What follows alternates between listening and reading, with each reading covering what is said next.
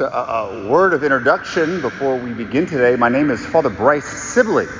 I am a priest of the Diocese of Lafayette. However, for the past year and a half or so, I've been serving as a professor of moral theology and a spiritual director over at Notre Dame Seminary. And so it really is a great honor to be able to have been asked to, to be here this weekend I'm preaching all the Masses because I am going to also be doing your Lenten mission. And so Monsignor asked me to come to sort of give you a little foreshadowing of what we'll be looking at over the course of the week. Um, Monsignor and I go way back. We were both at the North American College in Rome together um, and have had a friendship now for over 25 years. Uh, some of you may remember that I was actually here in 2011 and preached the Lenten mission, so I guess deemed good enough to come back about 10 years later. So it really is a joy to be here. Today, as we normally do on the second Sunday of Lent, as the church, we listen to the Gospel of the Transfiguration of Jesus. This year, we are reading from Matthew's account. We all know the story. Jesus goes on top of Mount Tabor, mountain, the place of theophany, of God's revelation, and he is transfigured before his apostles. His divinity shines forth as he talks to Moses and Elijah, and of course, the voice of the Father coming from the cloud, the, the Shekinah, the glory that covers the top of the mountain. But what I want to do today is not so much focus on the theological nature of the transfiguration, but instead I want to look at Peter's response. What Peter says in these two very, very brief lines and what they reveal about the transfiguration, more importantly, what they can reveal or speak to us about, particularly as we look forward to the mission that I'll preach over the coming days. And so, what is Peter's response upon witnessing the, the magnificence of the Lord's divinity shining forth, this great theophany? His response is, Lord, it is good that we are here. He recognizes that there is a blessing to be in the presence of Christ in this very powerful an intimate moment. Why is it good? I'm sure there have been plenty of the church fathers who have reflected on this, but for me, there are three specific reasons that it's good. Peter recognizes. The first, it's good because he has this opportunity, along with James and John, to contemplate the beauty of Christ's divinity.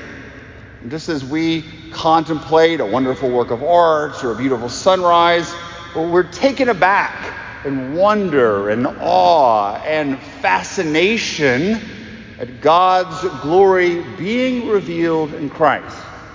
So it's a contemplative moment. It's something good to receive the beauty and to comprehend Christ and his humanity and divinity. But it's also good because it's not just like looking at a pretty sunset. You're seeing God revealed in Christ, the second person of the Trinity made man. So it's good because it's also a moment of worship. Peter and the apostles are bowed down in worship, recognizing that it is God Himself present in Jesus. And so that's the proper attitude that we ought to have. That's why we're here this Sunday to offer adoration, to offer praise, and to offer worship that is due to God. But third and finally, and probably most important, at least from my perspective for the mission, it is good because it's an opportunity to rest with the Lord. We know that the apostles had come from and are going back down to lots of work. People always want to be with Jesus, to touch Jesus, to hear Jesus. And so being away from the crowd is a moment of rest, to be able to be with the Lord and to be able to just enjoy and delight in the revelation of His glory. And so this is all very profound and beautiful concepts of contemplation, work, uh, I'm sorry, worship and rest. But that's not all that Peter has to say. It's the next line that I think is the most important and the one that really jumps out at us. Instead of sitting here and just enjoying this moment, this gift that is given to them, what does Peter say? How about we build three tents, three tabernacles to spend all this time to remember and mark out this very special event? One for you, one for Moses, and one for Elijah. What does this reveal? It reveals very clearly that Peter doesn't know how to rest. Peter has got to get to work. We got to start building something. We got to be productive. We got to get into a hurry and do this. We've got to stay busy. And so, why these words are so important? Because it reveals to us the attitude that all of us including myself. And believe me, this Lenten mission came as a result of my Lenten practice to not be in as much of a hurry, to pay more attention, and to find more rest. We, in our modern culture, are like Peter on steroids. We, well, like Peter on amphetamines, we don't know how to rest. We don't know how to just sit still and be and to worship and to contemplate. We've got to always stay busy. We're in a hurry. How many times when someone asks you, How are you doing? Your response is, Oh, I'm really busy. We're all really, really busy. We've got our, our list of things that we've got to do, and we feel really good when we check them off. We're always in a hurry to complete some task to be productive. And in the times that we're given an opportunity to rest, we find that we can't do it. I'm sure many of you may remember about three years ago, that great two weeks, the best two weeks of my life, where the whole world shut down. We couldn't work. In the morning, I'd have my coffee, and then the evening on the patio, cocktail hour, watching people drive by on their bikes, and we all said, This is so wonderful. It's like one big two week long Sunday. We're never going to go back to the way it was before. Well, that lasted for about two weeks after the lockdown was over. We're back to being productive, to allowing, now, particularly if we work at home, our work to flow over into our home life. We as a culture don't know how to rest. And the truth is, is that it's a disease. It's a disease, one that actually impacts our physical health. We're anxious. We have heart problems. We've got to take medication because we're so busy and worried and anxious all of the time. But the real disease, though, is one that I guess we really don't talk about, is the spiritual one. Because if we do not know how to rest, if we are always so busy and determined on being productive, then guess what? We won't know how to contemplate. We won't be able to worship, and we will not be able to just simply be restored and recreated in the presence of the Lord. And so, this is basically going to be the theme of my mission. Monsignor asked me to talk about how that we can understand better and get more out of the Holy Mass. And as I prayed and thought about it, yeah, I could give you a great talk about the theological significance of the liturgy, and we're going to talk some about that.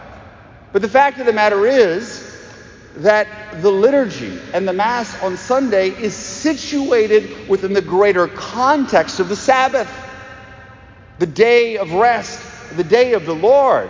And the fact is, we are not going to be able to appreciate or understand the Mass if we can't appreciate its greater religious milieu.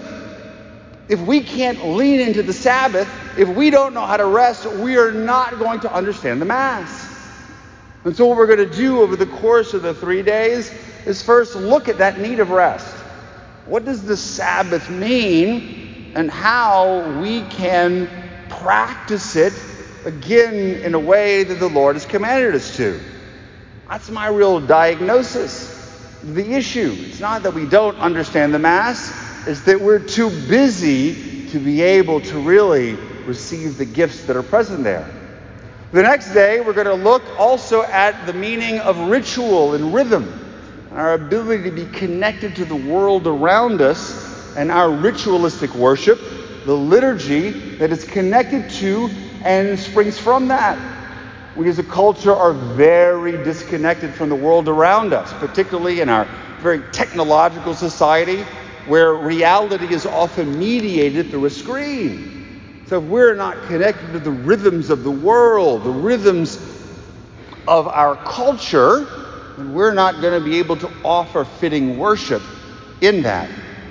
And then, third and finally, we're going to look at the impact of relationship on the Mass. We are not called to just go by yourself in front of your television to worship. We are the body of Christ, and it's our interconnectedness and our dialogue with each other, it leads to an openness to our dialogue with the Lord. And so that's what we are going to be talking about, and hopefully it's something interesting enough that many of you will come back for the course of the Lenten mission. But at least today, let's take that time as we approach the altar, sort of Mount Tabor itself, as Christ is revealed to us in the Eucharist take this time on Sunday, this holy day, to contemplate the Lord's beauty, to worship in the presence of the Eucharist, and to be able to find rest and delight in the Lord. Amen.